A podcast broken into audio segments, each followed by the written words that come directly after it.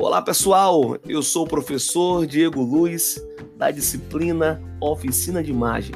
Na aula de hoje, nós aprenderemos sobre a história do telejornalismo no Brasil.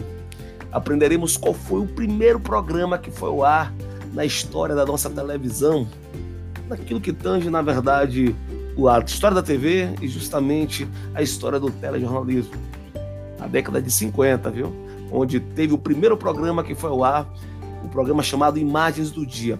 Aprenderemos toda essa história de Imagens do Dia, Repórter Esso e todos os outros programas que tiveram na nossa TV brasileira, no telejornalismo brasileiro, até os dias atuais.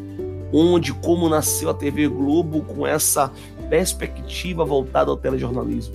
Conheceremos como é que o Jornal Nacional se tornou o Jornal Nacional. Tudo isso e muito mais aprenderemos em nossa aula.